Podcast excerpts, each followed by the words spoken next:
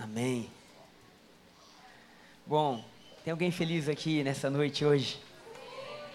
Tem alguém grato por tudo que Jesus fez nesse ano? Eu estou feliz. Na verdade, eu estou descobrindo que eu não estou feliz, eu sou feliz. Sou feliz.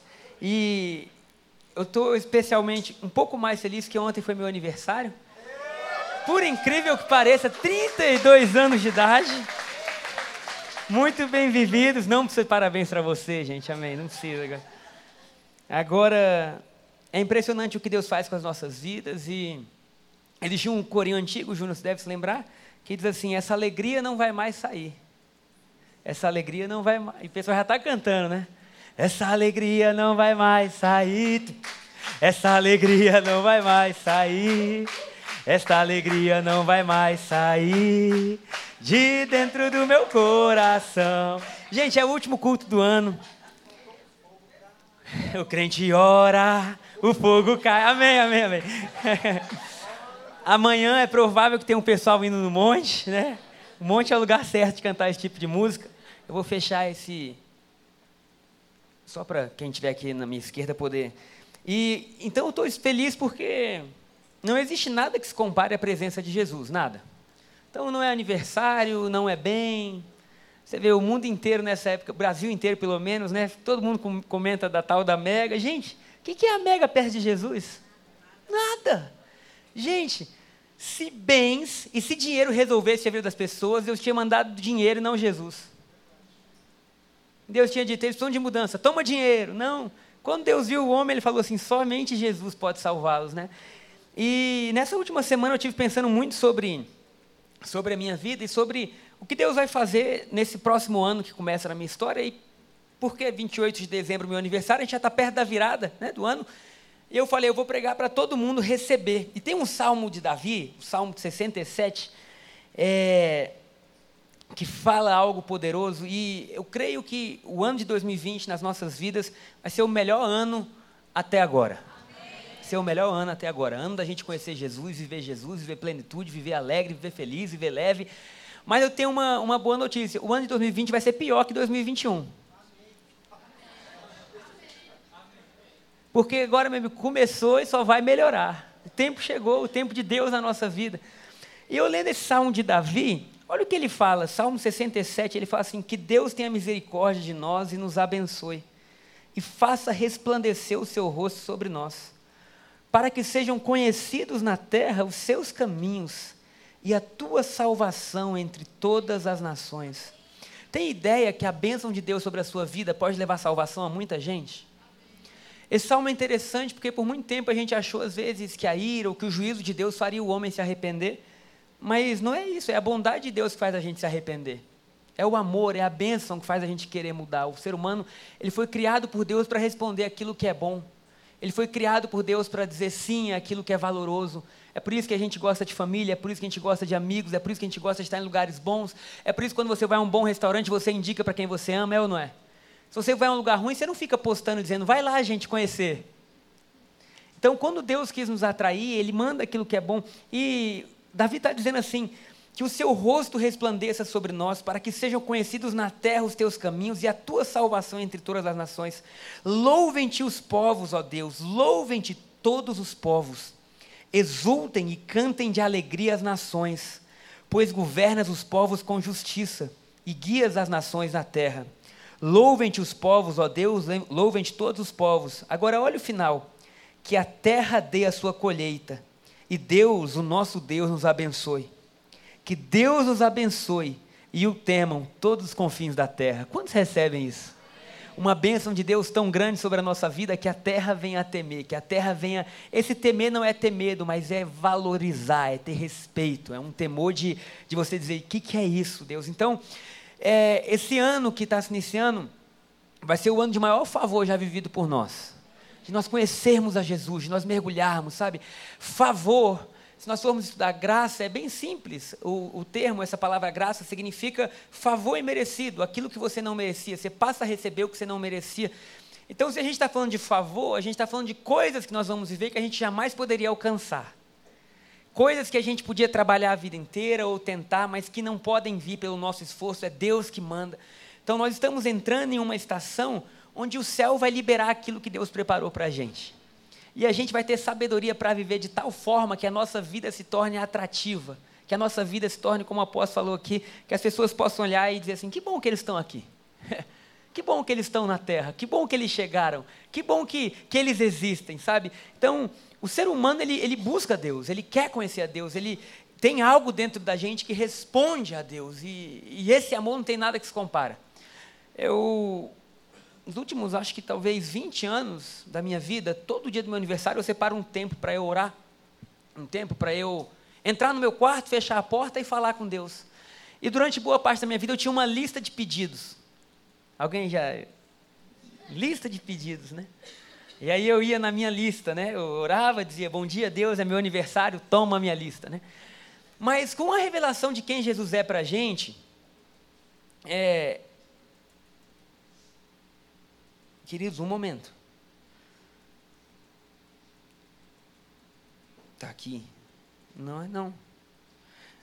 Já já vou precisar só achar onde é que a pregação foi parar. Não sei se isso é obra do Espírito Santo ou se é desorganização minha. Porque eu juro que a pregação estava aberta aqui agora, mas eu, eu acho que eu já tenho de cor tudo que eu vou falar. Não é isso, apóstolo? Afinal, é a terceira do dia. Mas então eu estava orando. Gente, eu não entendi o que é isso aqui. A minha pregação virou isso, cheguei aos trinta e dois, hoje completo mais um ano de vida, estou muito feliz, pois conheci a graça e hoje vivo com toda a convicção de que eu sou amado, perdoado, aceito, justificado, e isso de verdade é o que qualquer pessoa precisa para ser feliz. Jesus amado. Ok, então vai de cabeça mesmo. Mas eu estava orando e eu, eu tinha essa lista, e ontem eu fui orar, eu entrei no quarto e eu falei, Jesus, o que eu posso pedir? O que, que eu posso pedir, tendo em vista tudo que o Senhor é, tudo que o Senhor fez? Eu não posso, eu não quero pedir nada, eu quero te agradecer. Te agradecer porque existem anjos guardando a minha vida, anjos guardando a minha família, te agradecer porque o Senhor fez uma obra completa. E aí a oração muda e durante ali quarenta minutos, talvez, eu não sei quanto tempo, é tão bom, queridos, a gente desfrutar do que Jesus conquistou por nós. Sabe, a gente pode ouvir um milhão de pregações. Dez minutos na presença de Jesus muda o nosso coração. Parecia que eu tinha ganhado o maior título da minha vida. Eu saí do quarto com o maior sorriso que eu tinha, feliz, porque eu senti a presença de Deus, Jesus falando comigo. Eu saí com a firme convicção de que tudo que eu preciso eu já tenho, que é Jesus. Não há nada que eu, que eu esteja atrás na minha vida. Você pensa, o que, que eu posso te dar? Eu falei, guarda para você. A não ser que Deus mande, mas é tão bom você viver convicto de que você está pleno em Jesus. Convicto de que Jesus é tudo. Convicto de que não é bem, nem trabalho, nem promoção, nem dinheiro, nem carro, nem família. Sabe o que vai mudar a sua vida? É Jesus. Então, quando você tem Jesus, você, você se torna convicto do que Ele quer, convicto do que Ele é, convicto de que você é amado. E isso muda tudo. Então, favor significa você receber coisas que você não merecia, que Jesus trabalhou por isso. Eu quero trazer aqui dois versículos para embasar um pouco. Isso está lá no livro de Romanos. Romanos capítulo cinco, versículo dezessete, diz assim, se pela transgressão de um só a morte reinou por meio dele, muito mais aqueles que recebem de Deus a imensa provisão da graça e a dádiva da justiça, esses reinarão em vida por meio de um único homem, Jesus Cristo. Queridos, olha que coisa linda que Paulo está escrevendo, eu vinha meditando nesse, em Romanos essa semana, e ele fala assim, por um homem só reinou a morte, o que Adão fez gerou uma avalanche de morte, mas agora, por um homem só, muitos reinarão em vida, através da graça. Sabe, quando você reina em vida, a enfermidade não pode reinar, o vício não pode reinar, o medo não pode reinar, a ansiedade não pode reinar, você é muito precioso e muito abençoado para viver estressado. Quando você reina em vida, através do que Jesus fez, sabe, você está numa posição de domínio, de bênção. Eu vou ler Romanos cinco, vinte, que diz assim, sobreveio, porém, a lei para que a ofensa abundasse, mas onde abundou o pecado, superabundou a graça. Quem pode dizer amém?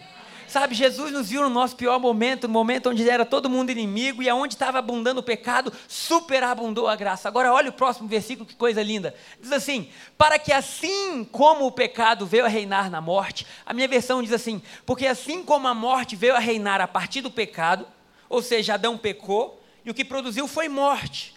Morte de relacionamentos, morte de vida, morte de saúde, morte de alegria, morte na alma, morte no espírito, enfermidades, tudo aquilo que a gente sabe que é ruim. assim também viesse a reinar a graça pela justiça para a vida eterna.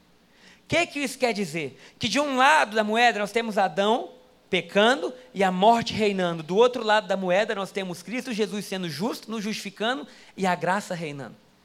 De que lado você está? Eu estou de Jesus, amém? Mais alguém de Jesus? Então o que isso significa? Significa que onde a graça chega, a morte deixa de reinar. Né? Domingo passado eu dei testemunhos de curas que estão acontecendo no nosso meio. Pessoas que vêm, que às vezes ninguém ora, que ninguém impõe as mãos, elas sentem no seu corpo um calor e saem daqui curadas. Por quê? Porque onde a presença de Deus chega, a morte deixa de reinar. Então o chamado de graça para as nossas vidas não é um chamado de graça para a nossa vida não ter sentido. Pelo contrário, é para a gente reinar. Diga para quem está do seu lado, é para reinar. É para reinar. Existe uma outra versão que fala que aos herdeiros ou à descendência de Abraão, Deus constituiu o herdeiro de toda a terra. Olha que coisa linda. Herdeiros de toda a terra. Herdeiros de tudo que existe. Então há um nível de bênção sobre a nossa vida que Deus não brincou quando Ele foi te abençoar. Ele não brincou. Não era brincadeira, não era, ah, eu vou falar coisas bonitas, mas depois eu vou dizer, estou brincando. Né?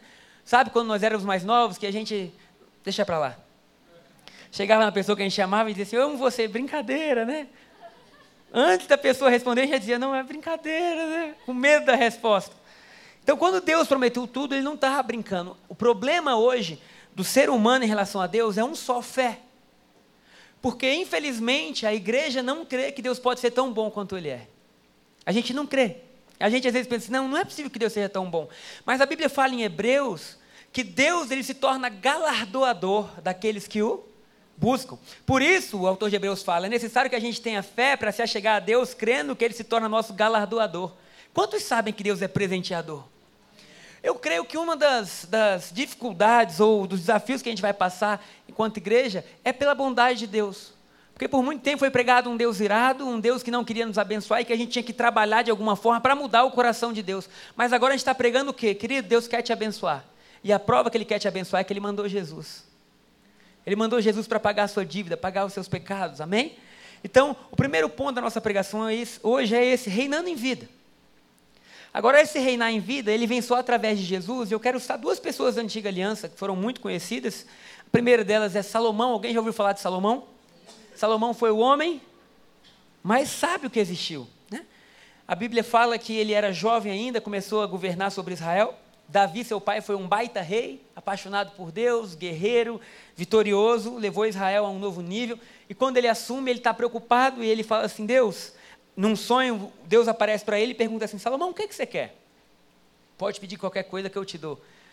Que pergunta, hein? Imagina.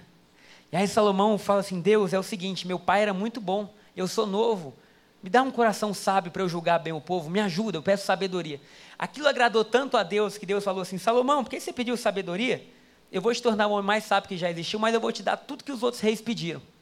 Então, Salomão, ele se torna um modelo de um cara que tinha tudo. Então, o favor de Deus, ele não é visto e ele não pode ser reconhecido por aquilo que você tem apenas, amém? Guarde isso na sua cabeça. Porque muitas vezes as pessoas pensam assim, ah, então se eu for abençoado eu tenho que ter isso, eu tenho que ter aquilo. Diga assim, não tenho que ter nada. Pode dizer, não tenho que ter nada. Porque a bênção não está condicionada ao que você tem. A bênção de Deus na sua vida hoje está condicionada a quem você tem. Então para Deus pouco importa se você veio de carro, de bicicleta, de ônibus ou se pousou um helicóptero aqui para te deixar. O que Deus está atrás é, o que, que tem dentro do seu coração? O que é que tem dentro do seu coração? Então nós temos um Deus que ele é perseguidor do homem de tanto amor. E o que mais importa para Deus não é conduta, não é comportamento, porque nós já vimos e aprendemos durante o último ano inteiro que Deus muda comportamento quando muda o que você crê. Então Deus não está preocupado hoje com o que você está fazendo. O que muito se preocupa com isso é a religião. Olha, me diz o que vocês estão fazendo. Quantos lembram que os fariseus ficaram bravos com Jesus, dizendo assim, será que seus discípulos não vão jejuar? Quantos lembram disso? Seus discípulos não jejuam? Agora eu fiquei pensando, né? Imagina o tanto que eles estavam observando a vida de Jesus para descobrir que eles não jejuavam.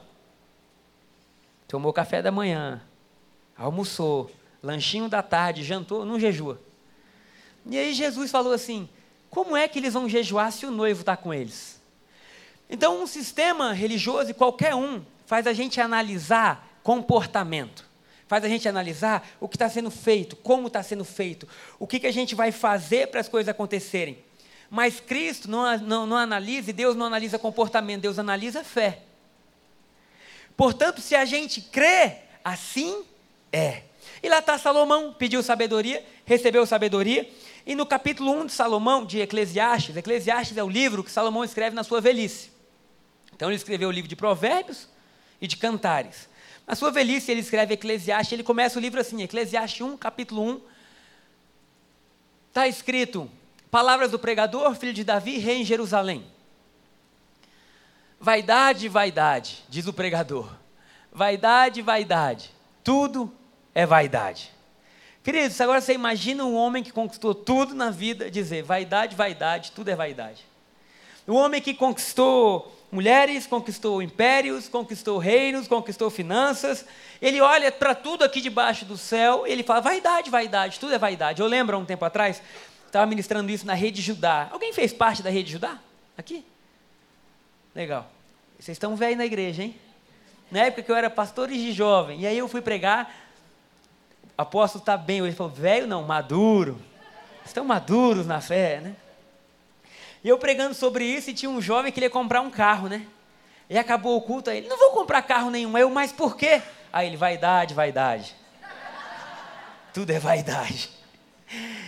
E ele falou, essa palavra me mudou. Então Salomão, ele olhou a vida inteira e ele pôde ter coisas que a gente queria ter, e ele resumiu tudo como vaidade. Eu quero ler Eclesiastes capítulo dois, só para você entender e ler e ver que em algum momento do que Salomão fala, você vai se encaixar lá. Pode ser assim? Obrigado. Duas pessoas disseram pode, eu vou continuar. Disse eu a mim mesmo, ora vem, ora vem, perdão, eu te provarei com a alegria. Portanto goza o prazer, mas, portanto goza o prazer. Mas eis que também isso era vaidade. Do riso disse, está doido, e da alegria, de que serve estar? Verso três, busquei no meu coração como estimular com vinho a minha carne. Começou a beber, gente. Conhece alguém assim? A vida não está boa, não está boa, não está boa, vou beber. Foi o que Salomão fez. Sem deixar de me guiar pela sabedoria, um bêbado sábio. E como me apoderar da estultícia, até ver o que era bom, que os filhos dos homens fizessem debaixo do céu, durante o número dos dias de sua vida. Verso quatro. Aqui começa mais profundamente o currículo dele. Fiz para mim obras magníficas, edifiquei casas, plantei vinhas, na minha versão fala, edifiquei palácios, casas, prédios, tudo. Plantei vinhas, fiz hortas e jardins, e plantei neles árvores frutíferas de todas as espécies. Queridos, nós temos aqui na igreja o pastor Wander, alguns conhecem, e eu lembro na minha infância, a gente ia na casa dele, ele tinha um abacateiro. E você vê... Eu lembro do abacateiro, porque sempre que a gente ia lá, ele dizia assim, esse abacateiro fui eu que plantei. Ele tinha o orgulho de dizer, esse abacateiro fui eu que plantei. Agora, Salomão, querido, não plantou um abacateiro. Ele plantou jardins. Ele plantou toda sorte de árvores, sabe? Eu creio que ele deve ter construído tudo que se podia, com cimento, com tijolo, aí falou, não, não está aí a alegria. Aí começou a construir, sabe, jardins. A história fala que foram os jardins mais lindos que existiram. Disse que ele reinventou o sistema de irrigação. No versículo seguinte, no seis, diz assim, ó. Fiz tanques de águas, né? Aí que dizem que ele reinventou o sistema de irrigação, para deles regar o bosque em que reverdeciam as árvores. Alguém passou hoje vindo para a igreja pela ponte quando o sol estava se pondo? Teve alguém? Que coisa linda, né? Teve um monte de gente parando o carro. Agora você imagina, ele coloca assim, que ele fez tudo reverdecer. Comprei servos e servas, e tive servos nascidos em casa. Também tive grandes possessões de gado e de rebanhos, fazendeiro, mais do que todos que houve antes de mim em Jerusalém. Ajuntei também para mim prata e ouro, e tesouros dos reis das províncias. Provi-me de cantores e cantoras, das delícias dos filhos dos homens, concubinas em grande número. Concubina é mulher, tá, gente? Porque, às vezes, o que é concubina? Concubina eram as mulheres da época. Então, ele teve várias concubinas. Salomão, a gente não, amém? Deixar claro isso. Assim me engrandeci e me tornei mais rico do que todos que houve antes de mim em Jerusalém. Perseverou também comigo a minha sabedoria. Então, ele teve mulheres, ele teve dinheiro, ele fez tudo. Teve fama, verso seguinte, e tudo quanto desejaram os meus olhos, não lhe neguei, nem privei o meu coração de alegria alguma, pois o meu coração se alegrou por todo o meu trabalho, e isso foi o meu proveito de todo o meu trabalho, verso seguinte, Então olhei eu para todas as obras que as, meu, que as minhas mãos haviam feito, como também para o trabalho que eu aplicara em fazê-las, e eis que tudo era vaidade e desejo em vão. E proveito nenhum havia debaixo do sol. Diga misericórdia. Porque ele acabou de encerrar a nossa lista de oração. Ele acabou de acabar o nosso pedido para dois mil e vinte, queridos. Ele, ele listou as coisas que qualquer pessoa quer. E falou assim, tudo é vaidade, não há proveito nenhum debaixo do sol. Então, se nós formos olhar a, a vida sem Jesus, não tem sentido nenhum. Agora, o interessante é que ele fala assim, não existe proveito para a vida debaixo do sol. Agora, dá graças a Deus aí no seu lugar, dá glória, fala, glória a Deus. Sabe por quê? Porque Deus chamou você para viver acima do sol, acima das coisas que a gente pode ver, acima daquilo que a gente pode tocar, acima daquilo que a gente pode construir, acima daquilo que a gente pode juntar. Sabe, nós fazemos parte de um reino que funciona ao inverso do que o mundo diz. O mundo diz junta, Deus diz doa. É engraçado Deus. O mundo diz, tenha tudo, Deus diz assim, perde tudo, e quando você perder tudo, você vai achar tudo. O mundo diz, poupa a sua vida, Deus diz assim, entrega a vida, e quando você perder, você vai achar a vida. Sabe, o mundo tem uma função, mas Deus tem outra função. Eu lembro um dia, acho que foi até a Rejane, que ela estava na igreja, ela me presenteou, me deu uma oferta. Eu fiquei feliz da vida, ganhei uma oferta. E aí, no meio do culto, queridos, eu ouço Deus dizer assim, essa oferta não é sua, essa oferta é do Prado. Ah, mas eu questionei Deus naquele dia. E eu pensei, bom, Deus, primeiro disse, essa não é a voz de Deus. Falei, sai inimigo, em nome de Jesus. Né? Aí eu comecei a pensar, bom, mas se é Deus, não tem sentido nenhum. Porque o Prado também está aqui nesse culto. Se é Deus, Deus já ia dizer para ela, para dar para o Prado e não para mim. E eu com a minha cabeça pensando, tentando lutar com aquilo. E lá no fundo aquela vozinha, esse dinheiro não é seu. E eu, cara, sai inimigo, em nome de Jesus. E eu pensando, não é possível, você ganha as coisas, você não consegue nem celebrar, já quer entregar, já quer entregar. E eu lembro de eu ficar pensando, será que isso é de Deus? E eu ouvi uma frase que mudou a minha vida, que Deus disse assim, sempre que existiu o desejo de você dar algo, nunca é o diabo. Porque o único que tem natureza doadora sou eu. Queridos, eu, eu comecei a me arrepiar, eu falei, gente, então tá bom Deus, sempre que eu tiver, amém, é o Senhor, mas o meu lado humano ainda estava falando tão alto. Cheguei no Prado e falei, tá precisando de dinheiro? Porque se ele falasse não, ah, eu ia guardar para mim e dizer, não foi Deus. Sabe? E aí ele, tô. Aí eu, ai Jesus, está começando a dificultar. Quanto? Porque vai que ele fala abaixo da oferta. Eu dava o que ele precisava e diria, o Senhor é bom, ficava com o resto para mim. Queridos, ele falou exatamente o valor que eu tinha. Aí eu falei, é, é isso aqui não é meu, toma. Quando eu entreguei para ele, ele ficou tão feliz, que eu acho que eu nunca ficaria, eu podia ganhar cem vezes aquele valor. Cara, aquele menino, e levantava os braços, e Deus é fiel, sei o quê. E aí eu pensando, falei, cara, olha que coisa. Na hora Deus falou comigo assim, tudo que eu queria era que você participasse da alegria dele. Aí eu falei, Deus, o Senhor ama tanto a gente que, sabe, ele podia muito bem ter dito, entrega para o Rodrigo, mas ele me entregou só para eu ter o privilégio, sabe, o dinheiro não era nem meu. Mas passou por mim só para eu dizer, fui eu que te dei. E aí, o, o reino, ele funciona diferente. O reino, ele não funciona como o mundo funciona. É por isso que Jesus, ele está muito acima de qualquer coisa. E é por isso que Salomão teve tudo, mas não teve nada. Se você olhar o Salmo noventa de Moisés, Moisés está orando e ele ora, Deus ensina-nos a contar o nosso dia para que a gente encontre o coração sábio. Vamos lá, Salmo noventa, versículo dezesseis. Esse que eu acabei de falar é o doze. Mas nós vamos no Salmo noventa, versículo dezesseis. Olha o que ele fala. Salmo noventa, dezesseis... Diz assim, imagina Moisés clamando isso, porque na antiga aliança eles tinham só lampejos do que era Deus, eles não tinham isso que a gente tem, queridos. Sabe, às vezes a gente canta assim, né, é, eu queria ser como Davi, ou eu queria ser como Daniel, sabe? Você não queria, porque eles queriam ser como a gente é hoje. Davi dançou nas sombras, a gente dança na luz. Daniel fez tudo o que ele tinha com lampejos de Deus. Hoje você tem a realidade de Cristo vivendo em você. Davi, se você for ler Romanos, está escrito que ele olhou para a gente e disse, bem-aventurados são eles, que os pecados são perdoados, que as iniquidades não são lembradas. Eles olhavam para a gente e diziam, olha, quando isso acontecer é o melhor dos mundos. Agora Moisés está clamando e ele está dizendo assim, apareça a tua obra aos teus servos e a tua glória sobre os seus filhos. Pode ser o seguinte, Gustavo, por favor. Desculpa, Bianca. Seja sobre nós a graça do Senhor nosso Deus. Olha o que ele está orando. Quantos têm a graça do Senhor sobre nós? Mas ele estava pedindo algo que hoje é nossa herança. Jesus veio.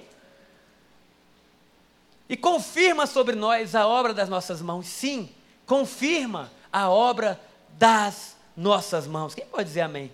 Amém. É interessante que a forma que Deus age é, primeiro, graça. Porque não existe confirmação de obras sem graça, porque confirmação de obras sem graça é destruição do mesmo jeito. A diferença é que o nosso coração nunca vai estar pleno, você vai dirigir algo diferente, você vai ter algo diferente. E vocês já viram que a gente parece nunca estar saciado? Ou sou eu, né? Então é assim, o jovem quer casar. Aí você fala, calma, calma jovem.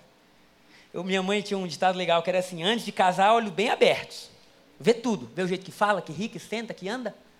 Vê como é o pai, como é a mãe, vê tudo, filho. Mas se casar, olhos bem fechados. Olhos bem fechados. Fecha os olhinhos e segue, né? Então são, são coisas preciosas, mas a gente tem. Aí você vai, você consegue, sei lá, você consegue aquele emprego. Aí de repente você... Pode ser melhor. Aí você quer o quê? A promoção do emprego já. Né? Por quê? Porque você quer crescer na vida, sabe? Nada desse mundo vai te saciar. Se alguma coisa saciasse, Deus mandaria essa coisa e não Jesus. É por isso que a Bíblia fala que a lei foi dada, mas a graça veio. A graça é uma pessoa, a graça é Jesus. Então, Moisés está dizendo assim, que a graça venha, que sejam confirmadas as obras da nossa mão. Sabe, nós estamos debaixo de uma, de uma era de favor, queridos. De uma era de bênção. Glória a Deus se nós nascemos pós-cruz. Glória a Deus que nós nascemos depois de Jesus pagar os pecados e ressuscitar para a nossa justiça. Glória a Deus que a gente tem acesso. Glória a Deus que você está no seu carro, você pode dizer Pai, e Deus te ouve. Glória a Deus que você não precisa de um sacerdote humano para levar o seu cordeiro, para ele ser seu inter- intermediador diante de Deus. Glória a Deus que agora Jesus está lá, o nosso intercessor, o nosso sacerdote. Glória a Deus. Duas pessoas creram. Amém. Glória a Deus por isso. Então nós estamos vivendo algo novo e Moisés fala assim, confirma as obras das nossas mãos, porque o que eles tinham na antiga aliança é assim, Deus, a gente não pode ter isso dentro, faz o favor, confirma aqui, que a gente seja abençoado, que a gente seja próspero. E o interessante é que Jesus vem, glória a Deus por isso, em Lucas capítulo quatro, vamos lá, Lucas capítulo quatro, nós vamos ver, se eu não me engano é o capítulo dezessete, deixa eu abrir aqui que eu, que eu vejo certinho, que é Jesus na sinagoga, quando ele abre o livro, versículo, pode ser do versículo catorze, vamos no versículo dezessete, pode ser. Então Jesus está na sinagoga, e agora queridos, o favor, eu preciso que você entenda o seguinte, na antiga aliança eles buscavam esse favor, eles sabiam que uma bênção declarada era uma bênção vivida, tanto sabiam, que a Bíblia fala que Abraão abençoou Isaac, e Isaac abria poços no deserto, e os poços davam água. Por quê? Porque a bênção de Deus estava sobre a vida dele. A Bíblia fala que a terra estava em seca, mas eles cresciam, se multiplicavam e enriqueciam. Então, aquele povo hebreu, vindo de Abraão, tinha um favor sobre a vida deles, que tudo dava errado para os outros, mas para eles dava certo. Era engraçado. Quando Isaac tem os seus dois filhos, chamados Jacó e Esaú, eles brigam pela primogenitura, vocês lembram disso? Porque eles sabiam que o primogênito era abençoado. Ah, Jesus, obrigado, porque Tu és o nosso primogênito. Mas Jesus não só é abençoado, como abençoa a gente, repartiu com a gente a herança dele. Não tem como não ser apaixonado por Jesus, gente. Então eles estão, eles estão lá, eles estão brigando pela bênção, porque eles sabiam, a bênção declarada é a bênção vivida. Agora vem Jesus, ele está em Lucas capítulo quatro, começando ali o seu ministério, ele abre o, o, o, o livro, né? Na verdade a palavra fala que ele acha o livro onde estava o profeta Isaías, por quê? Porque não era com capítulos, não era com versículos como a gente tem hoje, era um texto corrido. Isaías é conhecido como profeta messiânico, porque ele é o que mais narra ou profetiza a vinda do Messias, quem pode dizer amém? Então, quando o povo de Israel ouvia de Isaías, eles diziam assim, vai vir o Messias. Então, Jesus vai, está na sinagoga, ele abre no profeta Isaías, e ele lê, do versículo dezessete, diz assim, foi-lhe entregue o livro do profeta Isaías, e abrindo-o, achou o lugar em que estava escrito, o Espírito do Senhor está sobre mim, porquanto me ungiu para anunciar boas novas aos pobres, enviou-me para proclamar libertação aos cativos e restauração da vista aos cegos, para pôr em liberdade os oprimidos e para proclamar o ano aceitável do Senhor. Para aí, querido, isso é lindo demais. Jesus está lendo o, o, o, o livro de Isaías e está dizendo assim, olha, tudo isso é sobre o Messias, Tudo isso é sobre um homem que vai vir. E quando esse homem vir, ele vai anunciar boas novas aos pobres. Aleluia. Ele vai colocar em libertação os cativos, ele vai libertar os oprimidos, ele vai transformar todas as coisas. E no versículo dezenove fala assim, e vai proclamar o ano aceitável do Senhor. Agora, esse ano aceitável do Senhor, para a gente, a gente às vezes ouve, tinha até um corinho antigo, hoje eu estou meio cantor, mas não vou cantar. Aí, ó, o Serginho já está cantando ali, né? Está presente para consolar, né? E quebrar a cadeia, está brincando, vamos lá. E para proclamar o ano aceitável do Senhor. Agora, esse ano aceitável do Senhor, para a gente que é brasileiro, é o quê? Ah, o que é o ano aceitável do Senhor? Mas para aquele povo, eles sabiam que era o jubileu. Alguém sabe o que é jubileu? Alguém não sabe o que é jubileu? É engraçado, quem sabe levanta a mão um time, quem não sabe não levanta. Não sabe se é um time de futebol, se é alguma música, ninguém sei lá o que é jubileu. Jubileu era o quinquagésimo ano do povo hebreu, onde dívidas eram perdoadas, escravos eram postos em liberdade, onde nos anos anteriores vinha a maior colheita que eles tinham, porque Deus mandava, e era um ano de descanso. Ninguém podia trabalhar, imagina, queridos, ninguém podia plantar, você ia viver de tudo que tinha colhido. É por isso que muitas vezes a pessoa vai completar cinquenta anos e fala assim, eu vou tirar o meu ano sabático, o meu ano de jubileu, né? Que eu vou viajar, eu vou viver. Então eles tinham tudo isso. Então o povo judeu sabia que esse ano aceitável era ano deles entrarem em um descanso. Era ano deles dizer assim, as nossas obras agora param, porque Deus vai começar a agir na nossa direção. Então quando Jesus anuncia isso, todos eles achavam que Jesus ia explicar o que ele estava lendo, que era isso que todo rabino fazia, lia, assentava e explicava. Então eles deviam dizer, quando o Messias vier, vai ser lindo, e, e trazer aquilo tudo que faz o nosso coração vibrar. Agora olha o que Jesus disse no versículo seguinte. E fechando o livro, devolveu ao assistente e assentou-se. E os olhos de todos na sinagoga estavam fitos nele. Verso seguinte, e então começou a dizer-lhes, hoje se cumpriu essa escritura aos vossos ouvidos. Amém. Jesus não veio explicar como seria, ele veio falar assim, eu cumpri, sou eu.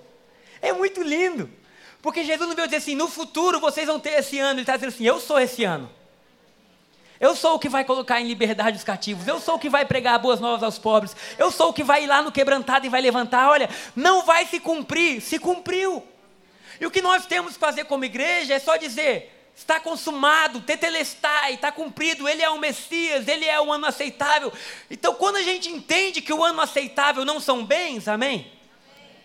Quando a gente entende que ah, o favor não é um carro novo, querido, não limite o favor a tanta bobeira. Não é casa nova, não é, não é roupa nova, tudo isso envelhece, tudo isso passa. O ano aceitável, o ano do favor é Jesus na gente. É Jesus dizendo, entrei para ficar. Entrei para ficar, agora se prepara. Sabe, tem algumas poucas, eu sou meio traumatizado com frio na barriga. Frio na barriga de parque, diversão, eu era, agora eu já estou curado. Quando eu era mais novo, meu tio me levou naquele barco viking, que é bem bobo, né? Eu nunca mais pisei num barco viking. Mas eu lembro que começou a me dar um frio na barriga, eu era pequeno, e eu comecei a... Primeiro eu gritava, ah! E de repente eu comecei a chorar. Ia chorar no barco viking. E aí o cara parou, eu desci. A única criança que desceu do barco viking, ficou fora do barco viking. Eu nunca vi ninguém chorar no barco viking. Mas aquilo me deu um trauma tão grande que eu chorei. Tempos depois, porque a maior, o maior frio na barriga que a gente tinha aqui em Brasília era o barco viking. Eu fui para os Estados Unidos, na Disney. Não, nem fala nisso, querido. Esse liquidificador não é de Deus, não. Mas o liquidificador não dá frio na barriga, só dá enjoo, aquele que gira, gira, gira, gira, gira, né? O meu problema era com frio na barriga. E aí eu lembro de... Eu fui com o Marcelo, o Foiser, já já está com Jesus, um grande amigo. E aí ele, vamos, vamos, chapas, vamos na montanha-russa. Aí eu, calma, cara, vamos olhar a Mini. Não é o Mickey, a gente acabou de chegar, e eles já vão pra fila, vão pra fila, e eu caí no erro de entrar na fila, queridos, eu lembro como se fosse hoje, eu sentei naquele banco e botei o cinto e fez, trek, eu falei, agora Jesus, segura na mão de Deus, segura, e eu lembro assim, Deus tá, Jesus, me guarda, me guarda, mas era uma, uma adrenalina, e deu tudo certo, sobrevivi, fui várias vezes depois, só no barco Vic, que eu não vou mais de jeito nenhum, mando o Lucas, mando, eu não subo mais no barco Vic, que aquilo não é de Deus. Mas eu sei que a nossa vida cristã, quando Jesus entra na gente, é você botar um cinto de segurança, trek. Porque agora, querido, você não sabe mais o que vai ser da sua vida. Você não sabe o que vai acontecer, para onde você vai, o que vai... Você só sabe o seguinte, acelera isso, Jesus, porque nós vamos ver o melhor tempo da nossa história. Então, o reino de Deus, ele é um convite até você dizer sim. Depois, você se torna escravo da justiça, como diz a Bíblia. Você se torna escravo desse Deus, fala assim, Jesus, agora por amor eu quero fazer tudo. E aí vem Jesus e ele está dizendo assim, eu sou o ano aceitável de vocês. Sabe, eu sou a lista de vocês. Sabe, tira, eu, eu te faço um convite esse ano. Em vez de ter um monte de lista, faz um, um, um parênteses, sei lá, um, uma seta e bota só assim, Jesus. Porque eu finalizo esse culto, ah, que pena, né? Lá em Mateus seis, trinta e três, que diz assim, mas buscai, em primeiro lugar, o reino de Deus e a sua justiça. E todas as demais coisas vos serão acrescentadas. Sabe que você pode aplaudir Jesus por isso? Sabe? Deus não tem problema com riqueza, Deus não tem problema com, com grandeza, Deus não tem problema com nada que é bom. No céu, querido, a rua é de ouro. Se o anjo varrer lá agora, chove ouro aqui. Sabe, Deus ele é acostumado com prosperidade, tanto é que toda a riqueza que há no mundo hoje veio de matéria-prima que Deus colocou. Ele fez tudo, Deus não tem problema com isso. Sabe, agora, como funciona no reino? Você nunca corre atrás disso, você anda com Jesus e isso corre atrás de você. É o que está escrito, mas buscar em primeiro lugar o reino de Deus e a sua justiça. Isso quer dizer, não é você tentar ser justo, não é você tentar dizer assim, olha, eu vou me esforçar para ser justo, ah, eu vou me esforçar, não. É você entender a obra de Jesus na cruz, você saber que você foi feito justo. Justiça não é um esforço, é um presente. Se justiça fosse conquistada no nosso esforço, quem seria justo? Davi fala assim, quem subirá ao monte santo do Senhor? Aquele que tem mãos limpas e coração puro. Eu pergunto aqui, quem tem? Quem ousaria dizer, Deus, minhas mãos são limpas diante do Senhor? Sabe? Então, mãos limpas e coração puro é simples, é quem se lavou com sangue. É por isso que quando João está lá no Apocalipse, ele vê todo mundo e ele fala assim, quem são esses que estão vestidos de branco? Mais alvos que a neve. O ancião diz, esses são aqueles que vieram da grande tribulação, mas lavaram as suas vestes no sangue do Cordeiro. Então, buscar o reino de Deus e a sua justiça é você mergulhar e conhecer o que Jesus fez por você. É você mergulhar dizendo, Jesus, obrigado porque o seu reino está expandindo, obrigado. E aí você entra em lugares de desfrutar da presença dele. E quanto mais você desfruta, mais essas coisas vêm. Não é normal o cristão ser preguiçoso. Amém? Não é normal a gente pregar sobre descanso e você querer ir para casa dormir, só se você estiver muito cansado com outras coisas que não são Jesus. Porque quando a gente prega Jesus, a gente está pregando de uma, de uma natureza nova, de, que dá vida, que dá ideias, que dá criatividade, que dá força, e aí você passa a ser uma pessoa mais legal, você passa a ser mais empolgado, você passa a ser mais sonhador, você passa a servir todo mundo na sua igreja, você é o prim, na, na sua empresa, perdão, na igreja também, amém? Você passa a ser o primeiro a chegar, o último a sair. Hoje mandaram um recado num dos grupos, dizendo assim, olha, todo mundo quer fechar a igreja, não pôde ir à noite. Aí eu falei, eu fecho. Aí chegou aqui o Gustavo e falou, não, pastor, você já está aqui desde manhã cedo, né? Eu fecho. A gente está quase brigando para ver quem vai fechar. Porque para nós nunca vai ser um esforço. Eu nunca vou ficar triste dizendo, ah, eu tenho que fechar a igreja. Querido, difícil, como eu falei para André, foi ir para a cruz. Difícil foi Jesus pagar o preço pelos nossos pecados. Difícil foi ele carregar o peso da humanidade e bradar até Tetelestai, está consumado. Para a gente hoje, tudo é descanso. Porque descanso não é você parar, descanso é você descansar nas obras dele. Descanso é você fazer sabendo, está tudo realizado. Eu convidei é, uma, uma, enfim, uma pessoa aqui da igreja para cuidar dos voluntários do ano que vem, né? E no início ela se sentiu muito honrada. Ela, meu Deus, eu vou cuidar. Eu falei, é, são mais de cem voluntários. Aí ela, ai Jesus. Aí começou o ai Jesus, né? Será que eu dou conta? O que eu vou ter que fazer? Falei, ih, é muita coisa, estou brincando. Eu fui falando para ela, aí no dia seguinte ela me encontra, e ela fala, pastor, só tem um negócio, eu sou horrível de planejamento. Ah, eu não sei se esse negócio está nas mãos certas, eu não sei o quê, eu não sei o quê. Aí eu, ela falou assim, mas será que vai dar certo?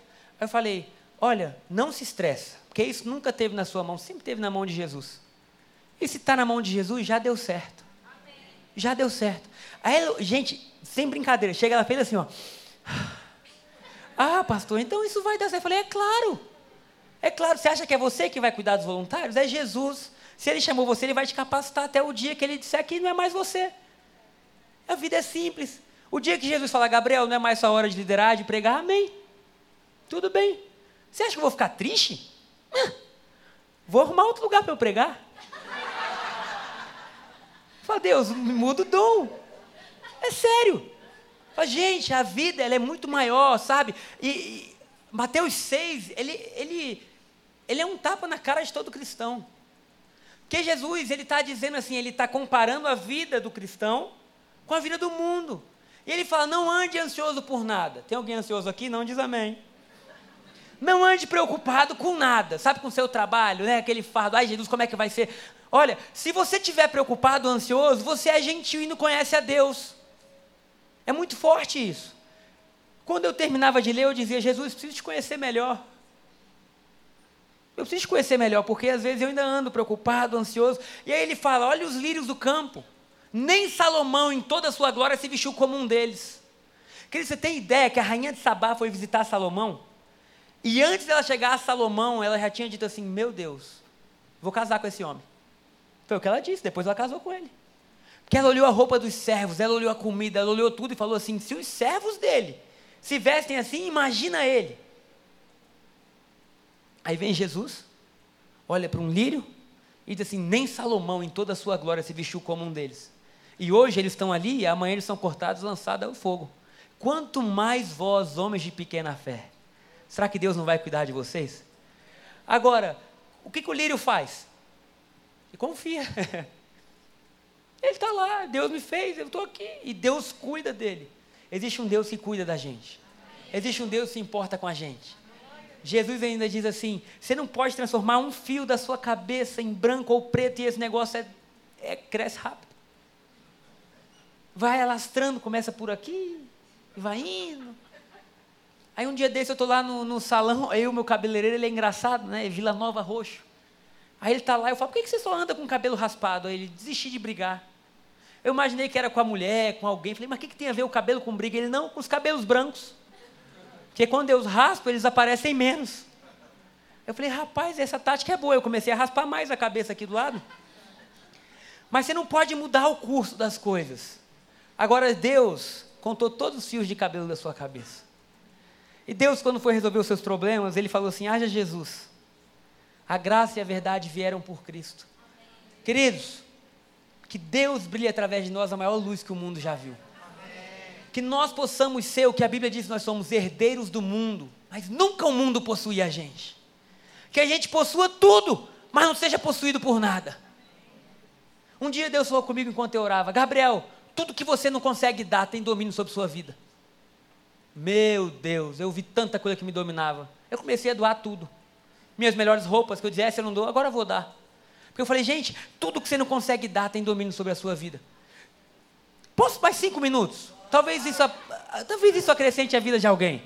Pode subir, Márcio, já. Eu vi que você veio aqui pra frente. Vamos aplaudir os nossos voluntários, queridos. Foi mal, eu tô meio alegre hoje. Ontem foi meu aniversário, me dá um desconto. Vamos lá em, em Lucas. Lembra qual foi a passagem de Lucas que eu falei da pesca milagrosa? Foi Lucas cinco? Eu vou achar aqui. Que é da rede, que as redes se romperam. Eu quero só terminar dando esse versículo, porque tudo que você conquistar, querido... É Lucas cinco... Isso, Lucas cinco, versículo um. Pode ser? E há uma diferença entre você conquistar com o seu braço e você conquistar debaixo do favor. E essa passagem ilustra bem o que é isso e é o que nós vamos viver. Quero que você termine, eu não vou demorar, eu quero que você pegue o que eu vou ler agora e toma isso para a sua vida, amém? Amém. Fala para quem está do seu lado, é para você. É para você. É isso que vai acontecer com a gente, olha que coisa linda. Certa vez, quando a multidão apertava Jesus para ouvir a palavra de Deus, ele estava junto ao lago de Genezaré. E viu dois barcos junto à praia do lago, mas os pescadores haviam descido deles e estavam lavando as redes. Entrando ele num dos barcos, que era o de Simão, pediu-lhe que o afastasse um pouco da terra e sentando-se ensinava do barco as multidões. Quando acabou de falar, disse a Simão, faze-te ao largo e lança as redes para a pesca. Ao que disse Simão, mestre, trabalhamos a noite toda e nada apanhamos, mas sobre tua palavra lançarei as redes. Espera aí, querido, já era de dia, não era hora de pescar, os peixes já iam ver a rede... Tinha muito barulho, então é provável que não existisse cardume de peixes ali.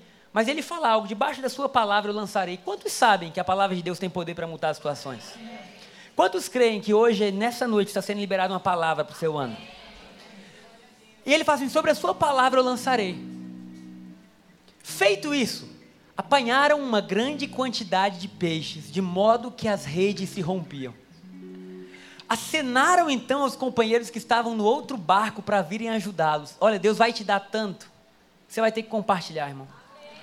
Deus vai te dar tanta alegria que você não vai mais poder ficar sozinho, você vai ter que ter muito amigo. Sério, Deus vai te dar tanta paz, você vai ter que andar perto dos que não tem, para você dizer assim, ei, calma, recebe. Sabe, você vai transbordar de tudo que Deus tem para a sua vida. Eles, pois, vieram e encheram ambos os barcos de maneira tal que quase iam a pique. Eu ouso dizer, com todo o meu conhecimento de pesca, que é nenhum, que essa foi a maior pesca da vida de Pedro e daqueles homens. Uma pesca tal que as redes se rompiam, que eles colocam em cima do barco e o barco quase afunda de tanto peixe. Eles nunca viram isso. E eu tenho base para dizer isso pelo versículo seguinte. Vendo isso, Simão Pedro prostrou-se aos pés de Jesus, dizendo, retira-te de mim, Senhor, porque eu sou um pecador. Pedro ouviu Jesus pregar e não se humilhou. Pedro pode ter visto milagres durante aquela pregação e não se humilhou. Foi quando ele viu aquilo que ele fazia ser tomado de tamanha plenitude, que ele disse, eu sou um pecador, retira-te de mim. Deus vai entrar no seu dia a dia. Deus vai entrar na sua vida.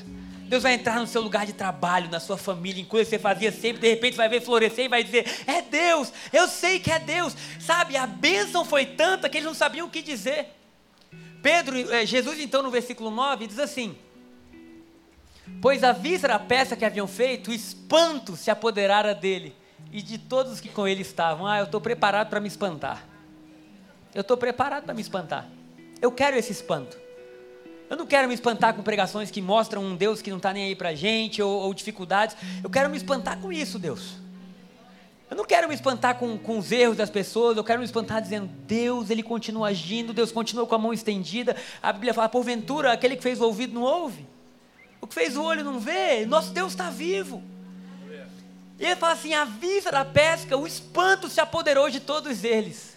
Verso seguinte, bem como de Tiago, João, filho de Zebedeu, que eram sócios de Simão.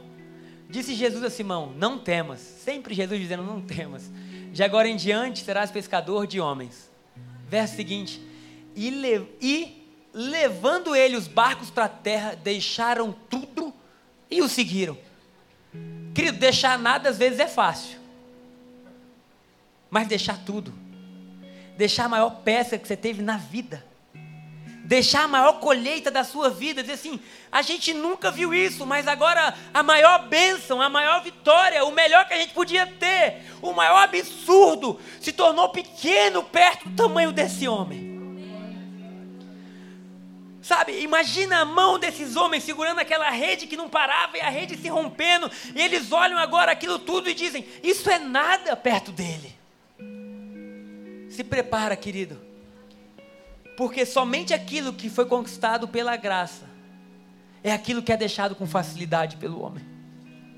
O que a gente se esforça muito, a gente se apega, mas o que vem de graça, a gente fala, Deus, é tudo teu. É tudo teu, Deus. E eu quero liberar sobre a sua vida nessa noite, sobre as pessoas que você ama, uma estação de graça. Uma estação da gente ser livre, da gente dizer, Deus, é tudo sobre você, é tudo teu, nós te amamos. E que surja no nosso meio milagres extravagantes, que a gente tenha falta de tempo para testemunhar. Que por onde você for, que por onde você passar, que por onde você pisar, você saiba, você está vivendo um ano aceitável. O ano do jubileu. Não um jubileu físico, mas um jubileu espiritual. Os anjos estão trabalhando por você. O rei desceu, Jesus veio, e como Ele te ama. Por isso importa que aqueles que se aproximam a Deus, creiam que Ele é galardoador dos que o buscam. Coloque-se de pé nessa hora, vamos orar. Desde o início do culto, há uma presença de Deus aqui, de alegria, de liberdade, né?